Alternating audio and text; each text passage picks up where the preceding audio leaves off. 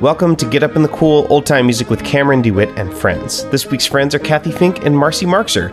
We recorded this via Skype last week, and I recorded my musical parts afterwards. I want to thank Get Up in the Cool's newest Patreon supporter, Rake Musialik. Your support is really helpful right now, practically and emotionally. Thank you so much. Stick around afterwards, and I'll tell you how to keep up with this week's guests. Here's my interview and jam with Cathy Fink and Marcy Marxer. Enjoy. One, two, three. We're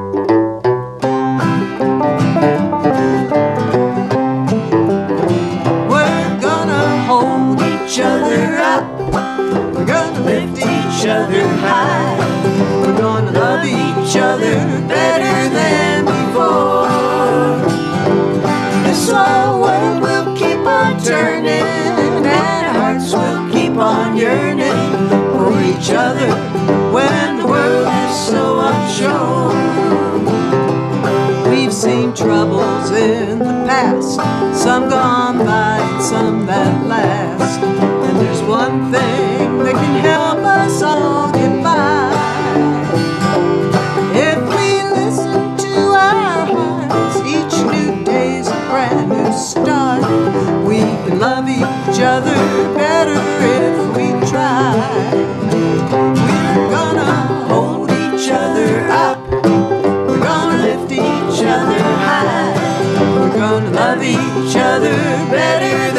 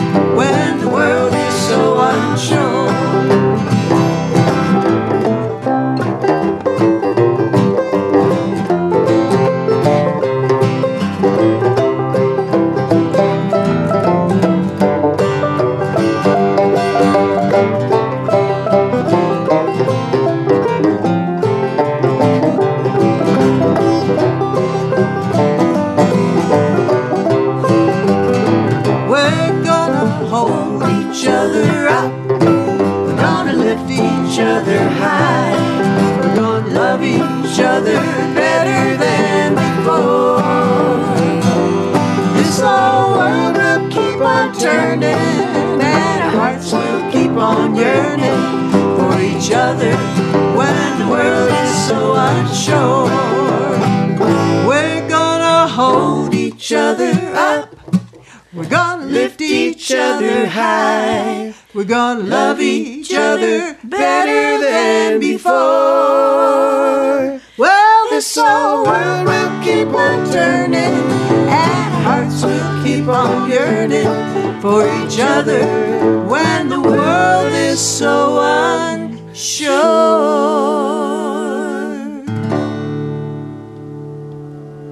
Yes. oh, Complete so with a lovely. surprise keychain. Cathy Fink and Marcy Marxer, welcome back to Get Up in the Cool. We're so happy to be here. We're happy that Get Up in the Cool is still going. oh my God, uh, me too. It's always a pleasure to listen to it. It's always a pleasure to hear you play and sing. We loved your show on Porch Pride, and Oh, uh, thank you.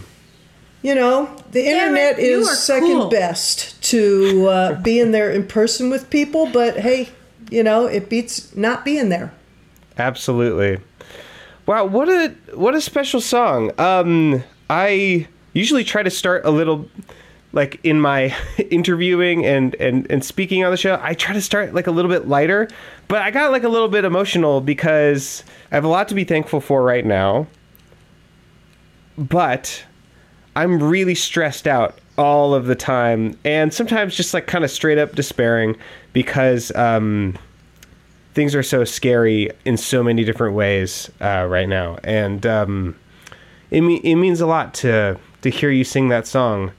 Um, and sometimes when people uh, are are singing songs to be encouraging and hopeful. Um, I it makes me feel cynical because I wonder if they're speaking from a place of privilege and um, they don't know the way things actually are. But I know that you two are not, and it gives it gives credence to your hopefulness. Thank you for that song. That's so lovely. Well, right before we hit the start button on the show, you said, "Oh, we'll talk a little bit about what you've been doing during COVID." And Yes. this song was the first song that I wrote once quarantine got hmm. serious. And of course, there's been, I think, for everybody, quite an evolution throughout the quarantine. It's sort of like, okay, yeah, we can do this for a few weeks. Yeah, we can do this for a month or two.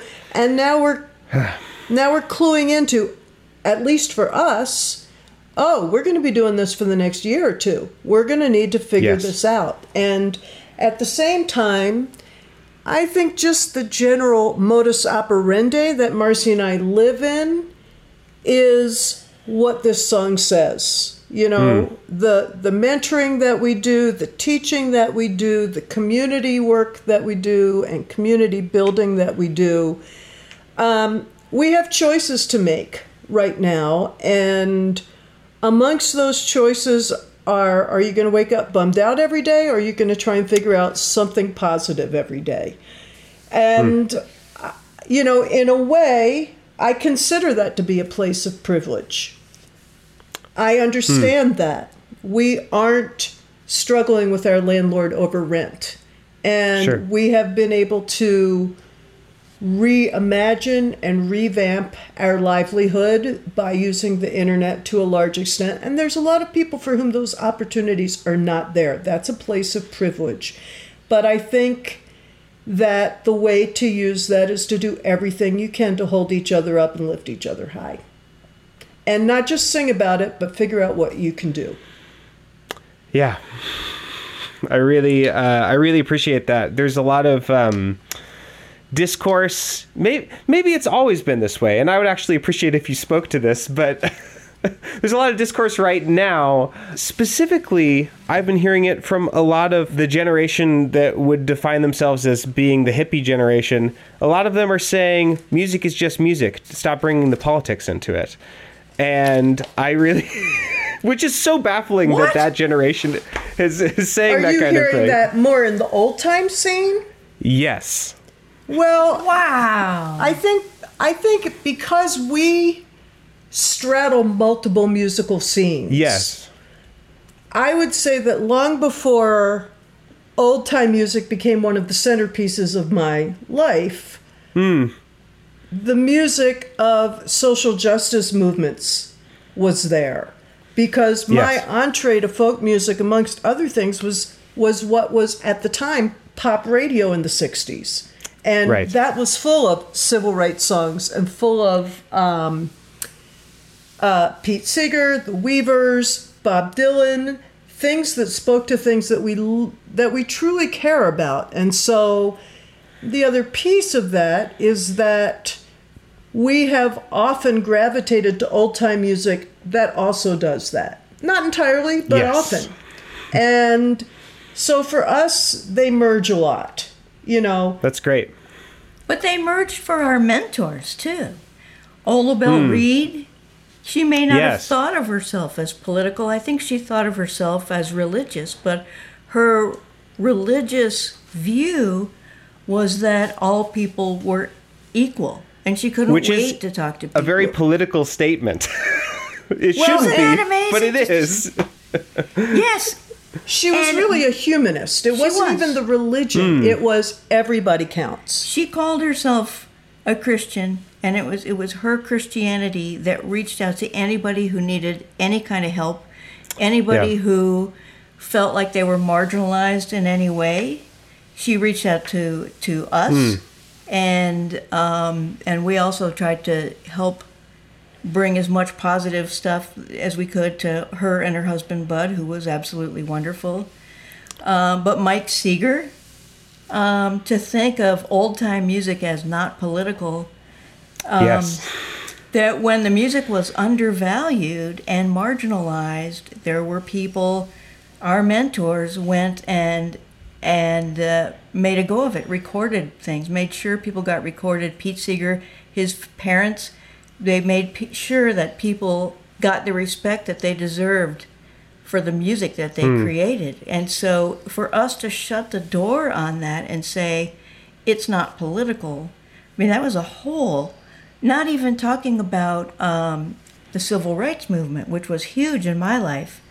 Um, as a little kid, my, my parents would take me to marches, and, and um, their view of going to marches at that point in time was um, it, it's obviously not enough for black people to go in their Sunday best and looking as, you know, just being as kind to everyone as possible and Yes. being as nonviolent as possible. And they still got pushed around. So it, my mom's theory was that um, white people had to stand up.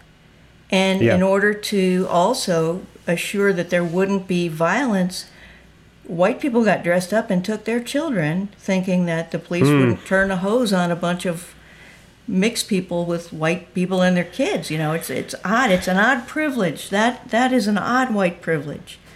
And um, but the the political movement of the mine workers and all the the music that was involved with the mine workers' rights and, and awareness. I mean, I just can't imagine old time music having no political content. Well, and you know, to Marcy's point, a lot of our sort of merging of old time music and social justice music is through many visits at the Highlander Center, which was a very centerpiece culturally and organizationally of the civil rights movement. It's where Rosa hmm. Parks went three weeks before she wouldn't go sit at the back of the bus. It's where the song We Shall Overcome emerged from tobacco workers who were um, in workshops there. Um, there's so much, but it, you could say that about any style of music. You know, I don't happen to have listened to a lot of rock music. I don't happen to have listened to a lot of heavy metal music, but but I think those styles have their own parallels. There are people always singing about what's important. And at the same time, you know, I think that old time music also gives us a wonderful release of joy.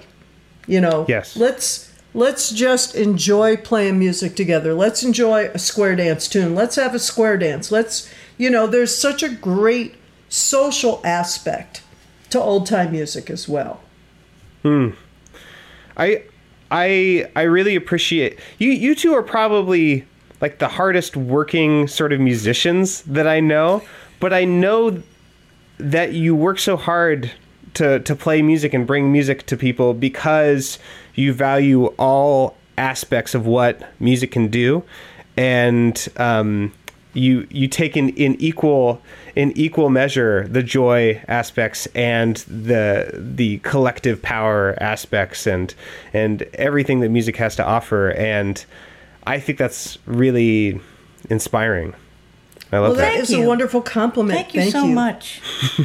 It's also kind of nice that somebody sees it for what it is, because, you know, on our um, website, our email signatures, a lot of times we just write social social music conductors, and um, I think some of that also comes from years and years of doing music with kids and families and trying to consistently create a sense of belonging for everyone. Yes. I I I have a question. Um, and you may decide that this is not a this that this is not a question that you want to have actually in the interview. But I'm going to ask it and then you can let me know. When when you found these like mentors in um, in folk music, in uh, old time music, um, like Mike Seeger and Ola Belle Reed. Um, and Marcy, you specifically spoke to Ola Belle Reed caring about anyone who is marginalized, and you said, and that's why she reached out to you two. You two have been a couple for a long time, and my understanding years. forty years. Yeah. My understanding is that you've been is is that you've been out as a couple publicly for that Yeah. whole time. Is that correct? That is, but sometimes people, sometimes we would forget to forget to say that, you know. So, but Right. we were just playing music, and every once in a while, someone would be surprised. Like Ola Belle Reed was hoping I'd I'd marry one of her kids, and uh, Okay. so once we told her we were a couple, then she was fine with that, and she she stopped. But she said, "Love is love." If people Wow. don't understand that love is love, they're missing a huge aspect of their heart. But I'll tell you the truth also. I don't I feel like for us it's always been something that we don't hide, but we don't advertise.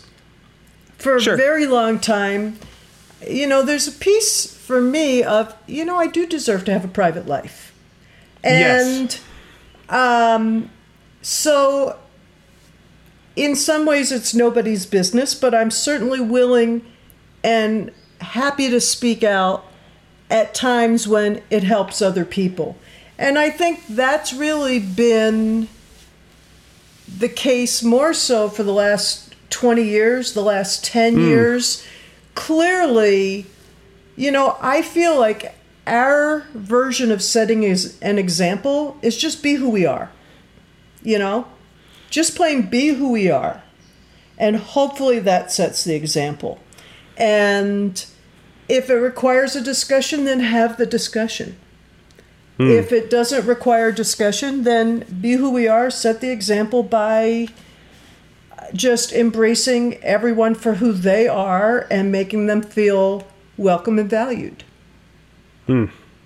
and singing about the things we believe in, which is Yes. you know family, love, and family, and the importance of of friendship in your life and all that. And uh, it's you know it's the same as it's really the same stuff everybody else goes through, of course. Yes. But um, but I did learn one thing from, from over the years from from I've been out really since I discovered what I was, the, the, my feelings and put names to my feelings. But I used to think there was no such thing as a dumb question, but now I realize there are some dumb questions.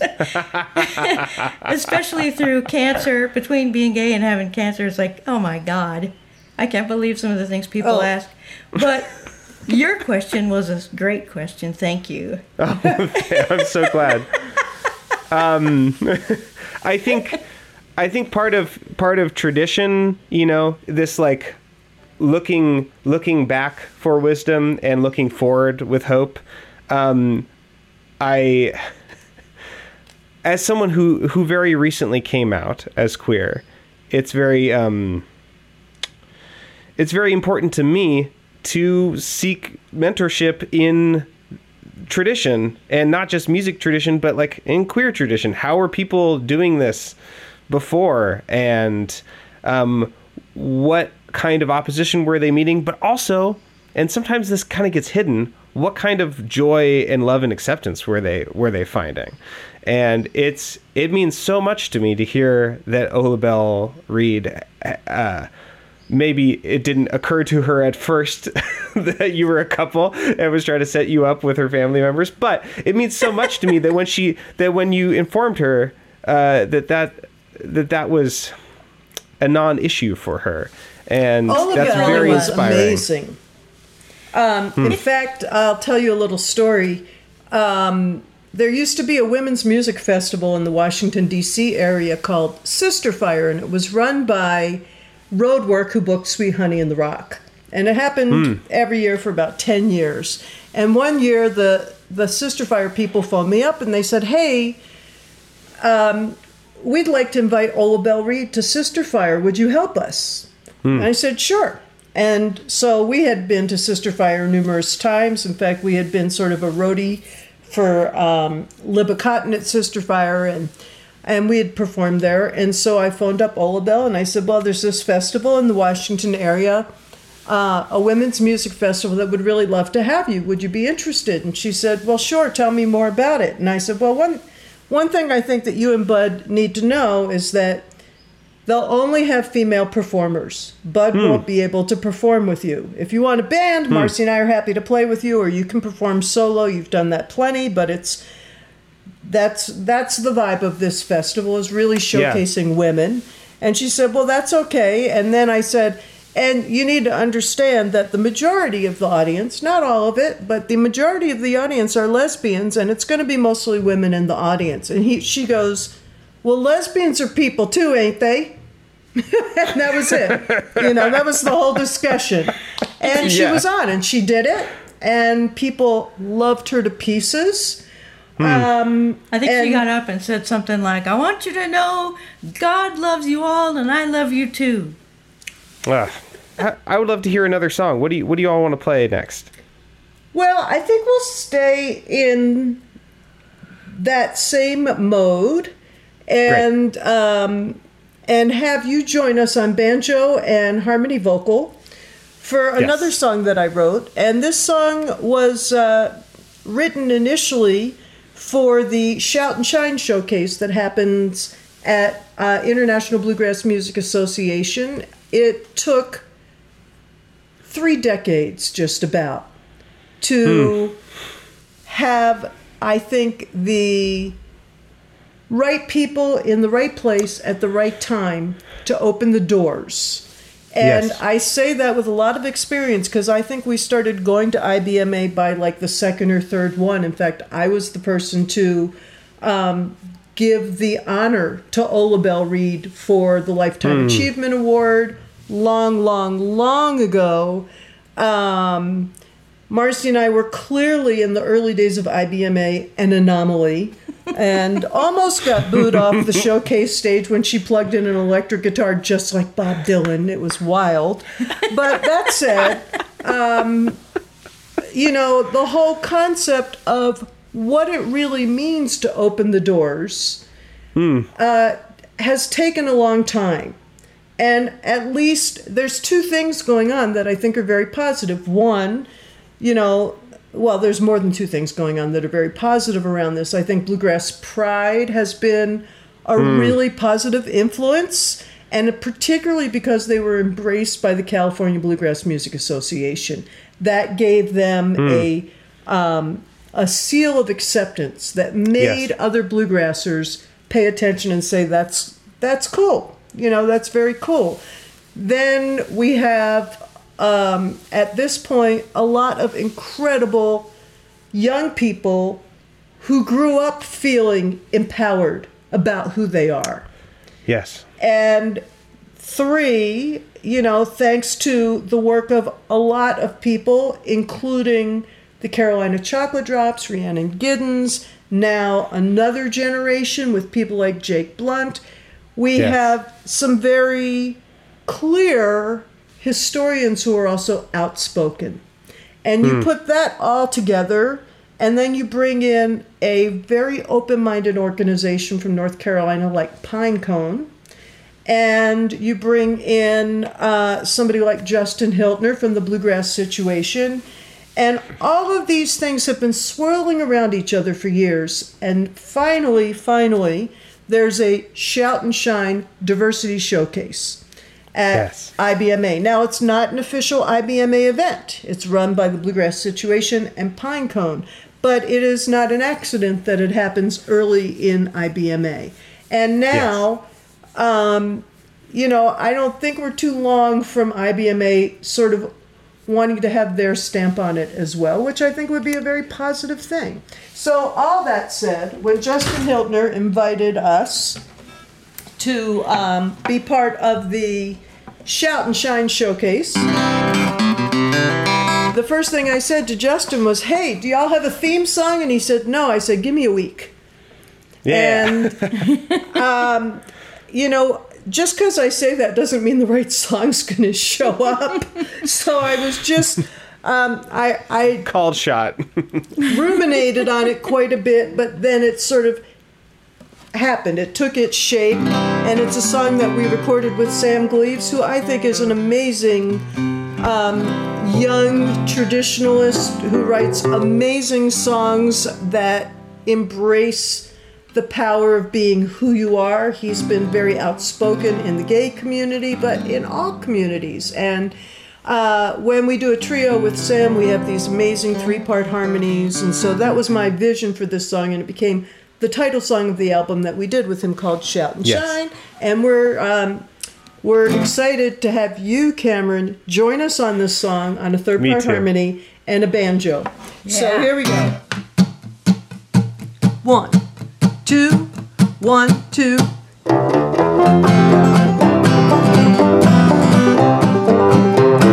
Shout, shout, shine, shout, shout, shout, shine. Every soul is divine. Shout, shout, shine, shout, shout, shine. Open the doors here, shout and shine. Left-handed, right-handed, short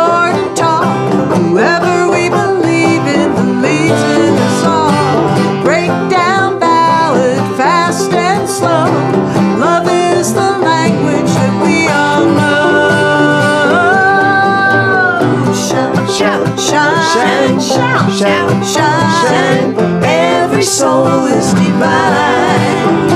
Shout, shout, shine, shout, shout, shine. Open the doors here, shout and shine. Cameron!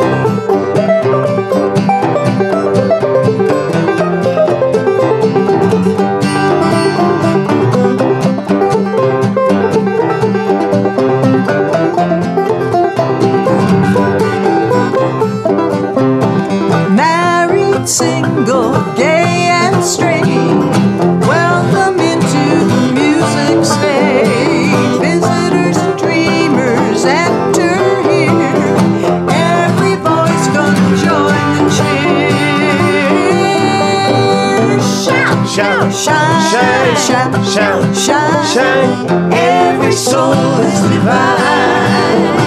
Shout, shout, shout, shine, shout, shout, shine. Open the doors here, shout and shine.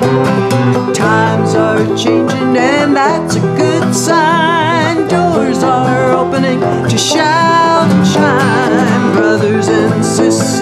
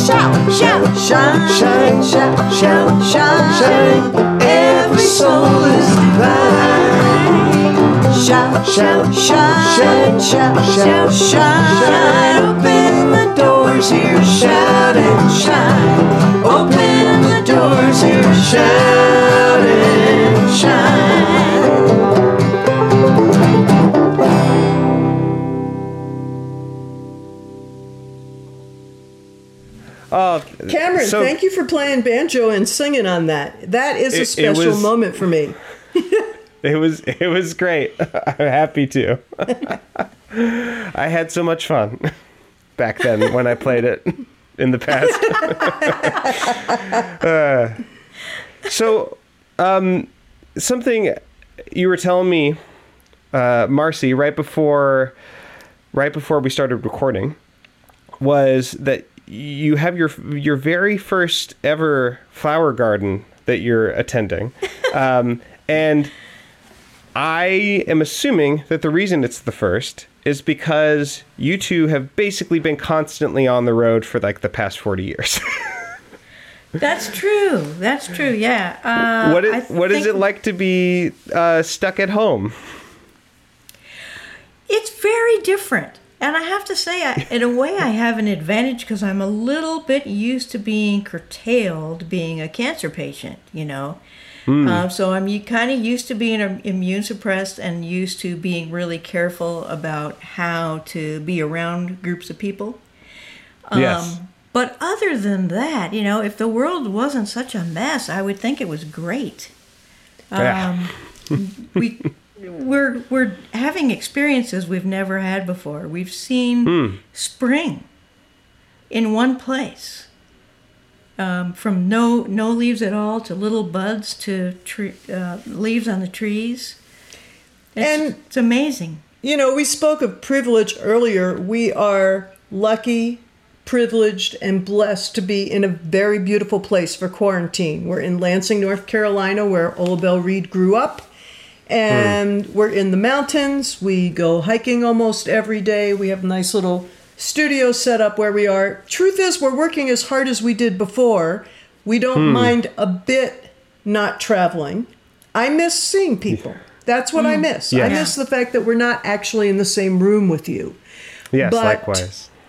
But schlepping our crap on airplanes and in and out of rental cars and staying someplace different every night or two, I don't miss that a bit. I have to tell you the Yeah. truth. And the whole thing with the garden, regardless of of our travel schedule, we are essentially the Dead Plant Society. And so Yeah. the reason why we have a successful flower garden is our phenomenal mountain neighbors who are amazing gardeners. Hmm. And when we realized, oh, we're going to be here for a few months, and we saw all the gardening that they do, we said, well, will you help us do something? And, you know, now it's a month later and it's unbelievably gorgeous. But but that garden is courtesy of them putting in two full-time days with us, getting the plants, lovely. getting the materials, tilling tilling, shoveling, all of that. But it's been super fun, you know, and um, I think because of Marcy's cancer, we both are very serious about quarantine and isolation. Yes. I it I feel tremendous guilt that I can't be out there somehow doing in-person volunteer work. Yes. But I can't take that chance. Yeah. And so, you know, basically, we put a lot of effort into seeing what other ways we can help people. You know, our weekly Facebook live shows, we have been raising a fair amount of money for food banks, for organizations that give money to musicians. Um, there's a lot of different things that we do, and I don't even want to talk about them all because basically we do that from our hearts, and it's not about getting attention for them. But um, I feel like that's what I wake up with every day. Is I know what my to do list for the two of us is. What's my to do list for somebody else? Hmm. And people are doing the same for us. People are checking in on us and seeing what they can do, supporting us. Helping you plant a garden. Yeah. Yes. Yeah. And the other thing that I fully love is I love cooking and I love eating at home. And Oh, yes. being I'm a picky eater. I'm a I've been a vegetarian for 50 almost 55 years. And I don't eat a lot of dairy and travel is really hard on all of that. But also up here in the mountains, we ain't got no delivery. We ain't got no Yeah. takeout. And I basically go to the store once every two weeks.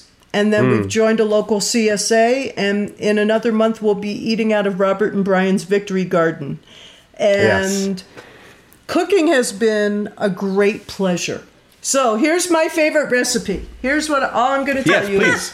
Please. My my favorite recipe is this pie that I invented, which is apple pie. Yeah. And when I can, I also put in blueberries. We're also we live adjacent to an organic blueberry farm, and it's blueberry picking season right now. Yeah. So it's apple pie with a little bit of blueberries mixed in, topped with bourbon caramelized bananas. Oh, wow. It's amazing. That sounds incredible. I've never even thought that combination had never occurred to me before. well, it occurred to me for a long time looking Cathy- at the bananas. And I tried it with some nice Woodford Reserve, and I went, "This is a waste. I need to be using cheap bourbon for this." Yeah. Use that bottom shelf for the bananas. So we were talking to a a, a, a, a relatively new, a new friend who's a cookbook author and writes for uh, the Eat column of the New York Times. And Cathy Oh, wow, mentioned cool. the bourbon uh, caramelized bananas, and she said, "Wait a minute!" And she grabs a pencil and paper.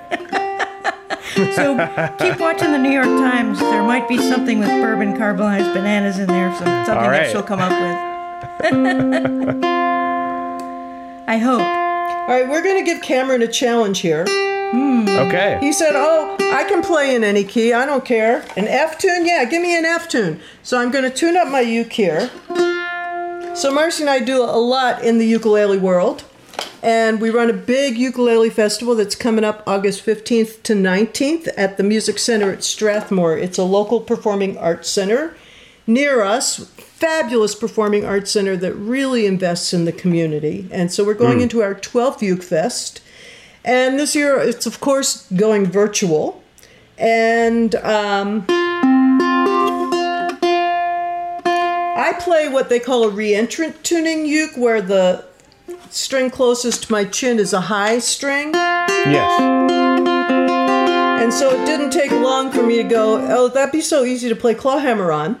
And the next thing you know, I'm teaching clawhammer all over the place. I have a couple of courses on it mm. on our website. And I made up this little tune in Hawaii in the backyard of our dear friend Ginger Johnson. Uh, with the chickens all flying around me and this and that, and I was just standing underneath the tree, and I made up this little tune. And then I, because I made it up at her house, had to call it after her, so it's called Jump Up Ginger. And we're going to give you, I'm going to stop, I'm, I'm going to take this out. That's what I'm going to do. We're going to give you the fourth break. Okay? Okay, great. So it's going to be uke, uke, cello banjo, five string banjo, and then everyone. That's our arrangement. All right, Sounds good. out with my we- earbuds. I'm glad so we they practiced so hard on this. Yeah, here, Here we comes. go. Now we have the arrangement. Wish All me that luck. hard work. Jump up, Ginger. One, two, one, two, three, four.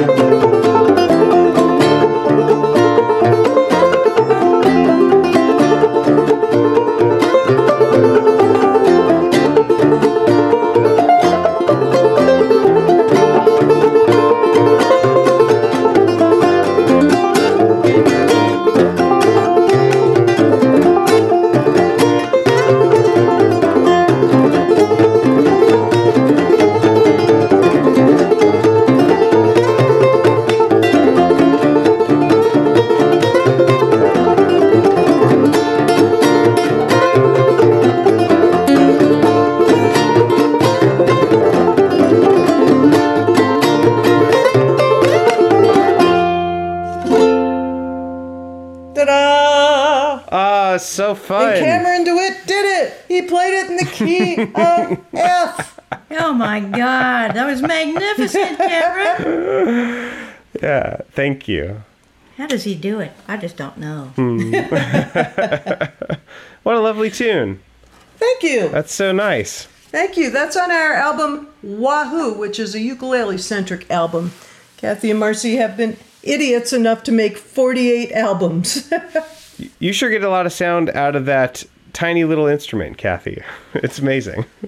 this ukulele is uh, is a really awesome uke made by a company called Tyde, T Y D E, and I I wasn't in the market for a uke, and I picked it up and played it at a uke festival, and kept going back to it about 25 times until it became very obvious that it must be mine.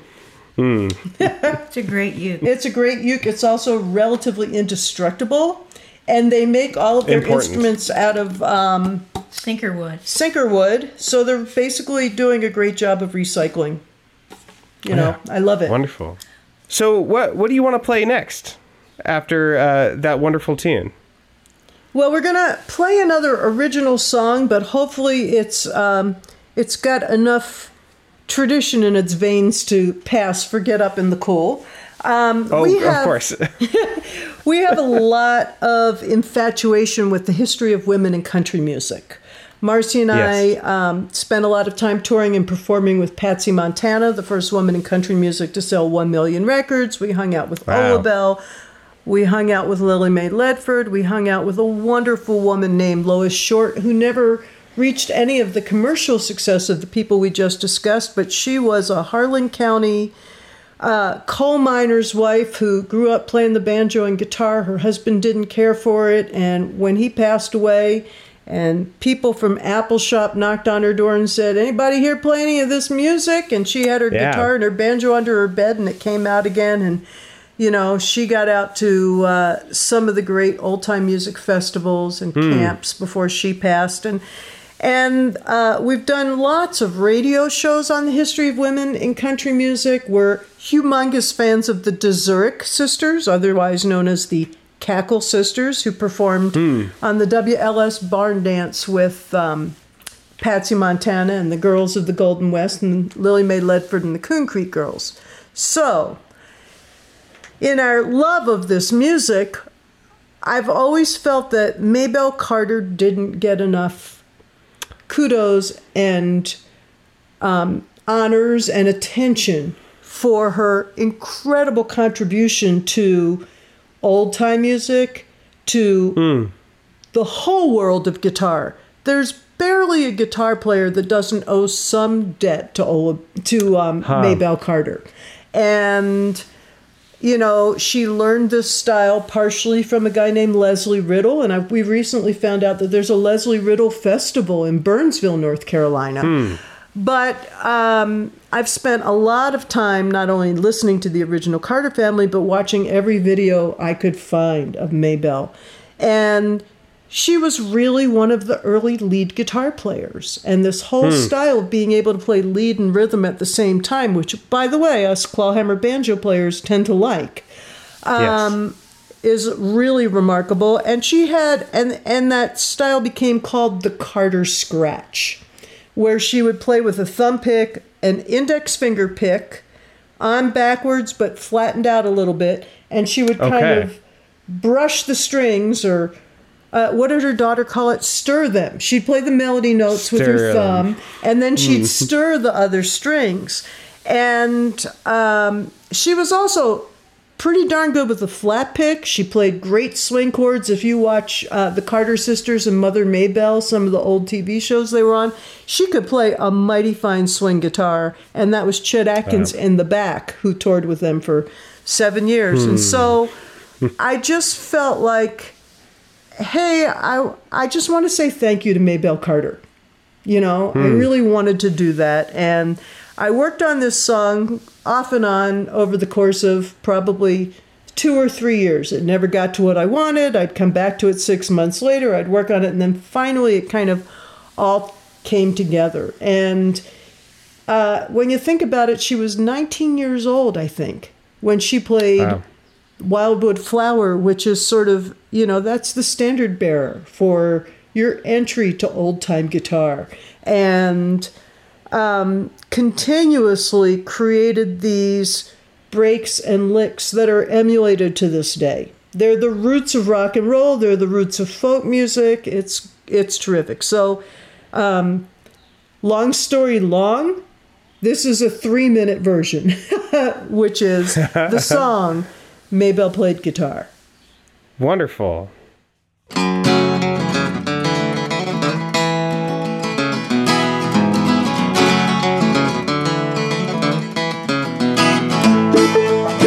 Everyone who plays guitar has to learn the wildwood flower she recorded at 19 on a beat up old guitar. Lesley Riddle taught her son, showed her how to use that thumb. Carter Scratch was lead and strum, Maybelle played guitar. A Gibson or a diamond ring, only one can help you sing. She earned her place among the stars, Maybelle played guitar.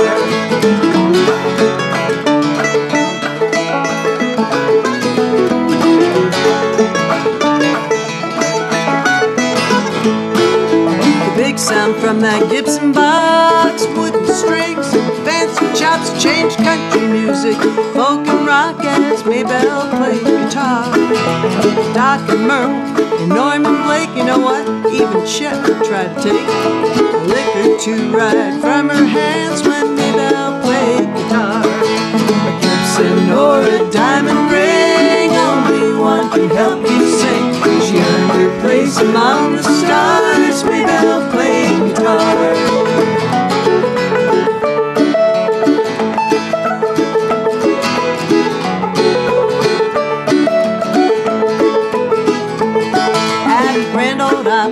she held court. To learn from her was your passport to licks and tricks and country songs when Maybelle played guitar.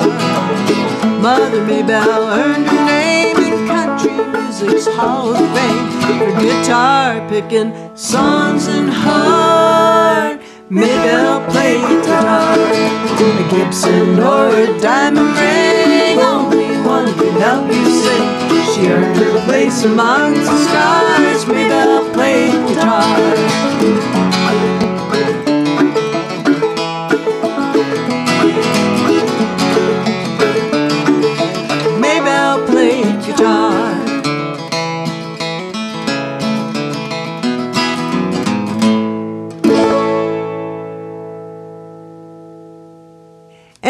By the way, Cameron, I forgot to mention that the chorus of this song, a Gibson or a diamond ring, only one could help you sing, comes from some story that I read, and I wish I could find where I read it. If one of your listeners knows, please let me know. But I read that not too long after the Bristol sessions, uh, Maybelle uh, like all the Carter family, got 250 bucks. That's like getting thousands of dollars right now.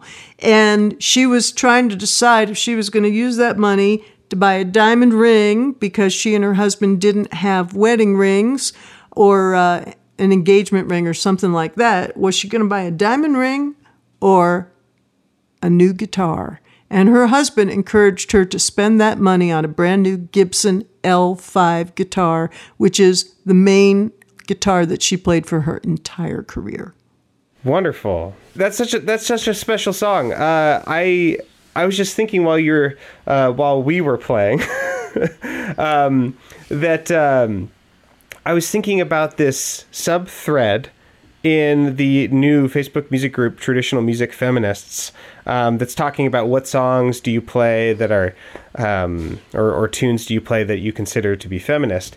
And uh, I think it was Brandy Pace just brought up how the instrumental excellence of women is often erased uh, in the discourse about music uh, when when the men are controlling the discourse because they only want to talk about women as vocalists.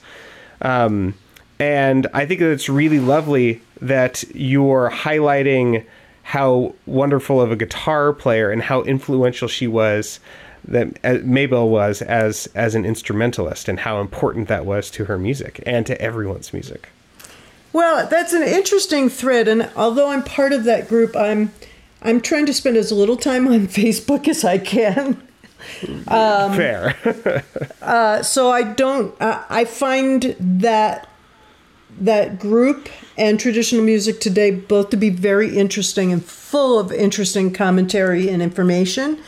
Um, but I will say, as somebody who's been playing this music for a living for 47 years, yes. Um, you know, we went through 15 years of people just saying, You're pretty good for a girl. And people go, Do Oh, people really say that? And the answer is yes. You Oh, know, I played bluegrass banjo for six years in a band.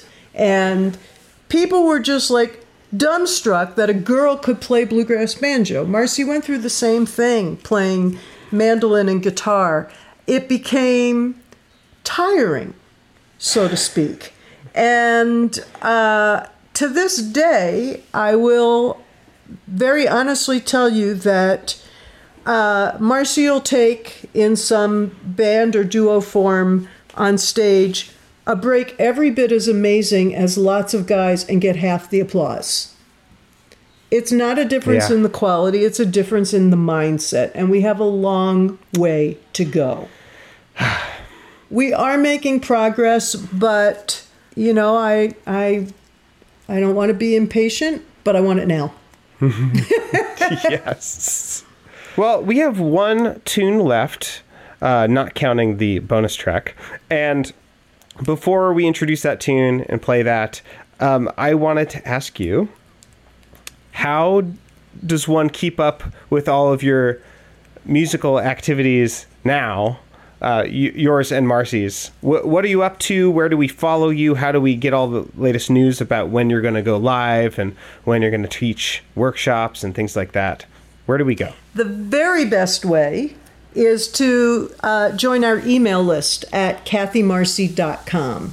Great. And I think there's a little button in the top right that says get on to email list. And uh, we send e news out about once a month during COVID. Sometimes shorter e news is a little more often. When things come up, I'm going to want people to know about Get Up in the Cool. So, you know, I'll make sure that they know about that.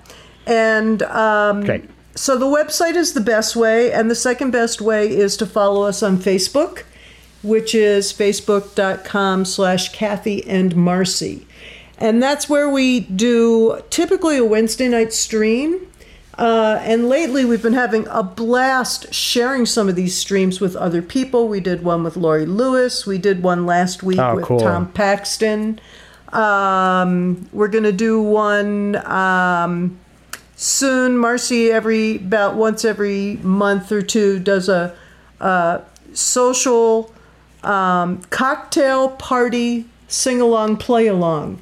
And she Fun. posts the, the the chords and the lyrics, and she usually plays ukulele. But you play whatever you want, folks, and you sing as loud as you want to. And if you play wrong chords, nobody knows it, and it's hilarious and fun as can be. Um, so we do a lot of that, and um, we're also teaching both classes on Zoom. Best way to find out about that is to be on the email list. We both have tons of courses on truefire.com. Marcy teaches mandolin and ukulele and swing guitar on Truefire. She teaches ukulele at pegheadnation.com. I have um, seven or eight different courses between guitar and banjo at truefire.com and i also have something that's super fun. I have a channel at truefire which is kind of like it's kind of like for 10 bucks a month it's an all you can eat. I've got like 450 videos in there. Oh my goodness. and What a um, deal. it's a really it's a great deal. It's a really nice community and people just they'll throw a post up and they'll say hey i'd really like to learn such and such a tune. Um, could you teach it to us? And that's my assignment. I go create a lesson on that tune and post it back for them and everybody gets to see it. So that's super fun. And then we've got oh 20 or 25 instructional things on homespun tapes. And basically what we're doing right now is lots and lots of all of that you know? Yes. a lot of content Um, ran a nice two old time banjo festivals online with Brad Kolodner. Ran a great guitar weekend with Marcy that had some wonderful guests in it. And uh, and hey, this will be of interest to you and the Get Up and the Cool folks. Um, Adam Hurt and I are running an online old time banjo contest. The Oh, my goodness. That Clifftop would have been. And Oh, so, so we just realized that we so missed what you were just talking about. That thing where you sit Yes. and listen to everybody. It's how I met Adam is sitting there 14 years ago listening to every single person who played or it might have been longer than that, you know. Hmm. Um, but listening to every single person playing going, got to meet that person, got to meet that person, got to meet that person. We ended up jamming. We had a great time. And we both realized how much we miss that community. So um, there is a Facebook page called the Mike Seeger Commemorative Old Time Banjo Festival because I ran a banjo festival for many years that Mike helped us start. And uh, Brad and I kind of are using that to host the Old Time Banjo Festival, and Adam and I are using that to host the online Old Time Banjo contest. And catch this, there's real prize money 500 bucks for first Wow. prize uh, down to I think 50, uh, 50 bucks for fifth prize. We have tons of um, raffle items that have been donated to us. We have a great sponsor, Deering Banjos, have put a bunch of money in so that we can offer real prize money. And um, in our final concert, and I think that's August 8th, but I should double check that. In our final concert, uh, the MC of the finals event is going to be Jake Blount, and he's also going to do a concert for us. And of course, Ah, he was so cool. last year's Clifftop winner, so we're kind of bringing it all around full circle. So there's an event up uh, on the Mike Seeger Old Time Commemorative Old Time Banjo Festival page, and just go like that page and like the event, and you'll find out all the info, including you. I hope you enter. I absolutely will. I'm so excited that uh, I've competed, you know, in Clifftop or you know that week every year for the past like seven years. So I'm really happy that I get to again, in in this There- way. There's a nice thing, you know, if you take the competition part of competition out. Yes. What happens to every banjo player who is going to enter a contest? They're going to try and play their best. They're going to practice. They're going to work on their music. And um, then they're going to show people what they've been working on. That is so cool. And we felt like, wouldn't it be a shame to miss that opportunity for everybody? So Absolutely. uh, that's a super fun thing that we're looking forward to. And, uh, you know, the sun never sets on the Cathy and Marcy uh, little tiny uh, village. I'm not going to call it an empire. And uh, Marcy mentioned that she's a cancer patient. We have also, for the last two years, been working on a play uh, about her cancer experience. It's called All Oh, wow. Out. And we've done a number of uh, staged readings, and we had a debut this summer that was canceled at the Capital Fringe Festival. So we are brainstorming how we're going to do a online debut. And I got to tell you, as good a musician as Marcy is, wait till you see what a great actress and comedian she is. Oh my God, she's amazing. I I'm honestly not surprised to hear that. Uh, she's an absolute ham without a script. so, uh, well, it was so lovely getting to hang out with you, even if it's thousands of miles away. And um, it was so lovely to play with you. And uh, I just I'm really grateful for all that you do um, in your village, not empire. um, I'm I'm a grateful subject. I will just say that. Um, what do you want to do for this last tune? Well, we've talked so much about Ola Belle Reed, and I know you're a fan of hers. We heard you do a beautiful version of Fortune for Porch Pride. Yes. So we thought we'd go ahead and sing her song, Tear Down the Fences. Lovely. Thank you so much, Cathy and Marcy.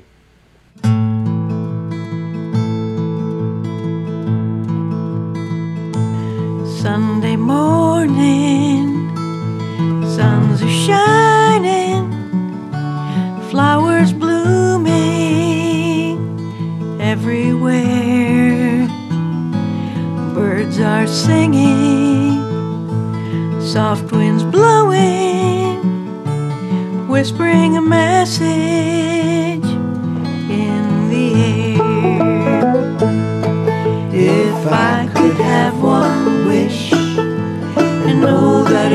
Come true, I wish that God would give us strength to know just what to do. Then we could Tear down the fences that fence us all in.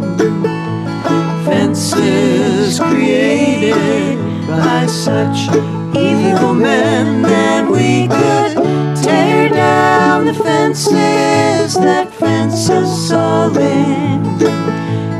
We could walk together again.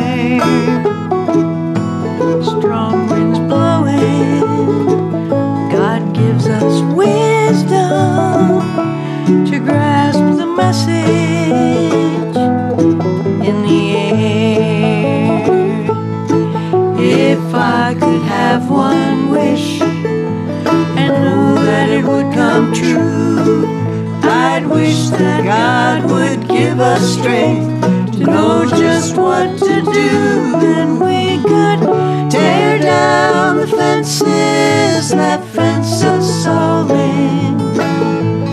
Fences created by such evil men. And we could tear down the fences that fence us all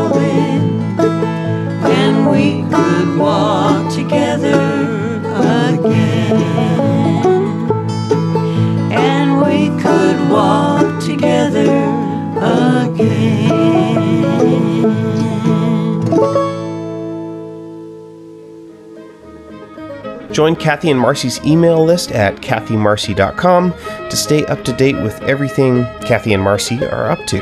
While you're there, you can sign up for some of their courses at Peghead Nation and Truefire and buy some of their albums. The info for the online old time banjo contest is there too. Also, make sure to like and follow them on Facebook at Cathy and Marcy. You can support Get Up in the Cool at patreon.com slash getupinthecool. Order a t-shirt, bag, sticker, or phone case at Get Up in the Cool's Teespring store. Make sure to like and follow Get Up in the Cool on Facebook so you can see the video I posted from this episode and share it with the world. Visit pitchforkbanjo.com for my instructional banjo series. Check out my other podcast, Think Outside the Box Set. It's available in all the same places as Get Up in the Cool. And everything I just mentioned is linked in the show notes for this episode in your podcast app. That's all for now, friends. Thanks for listening. Come back same time next week to get up in the cool.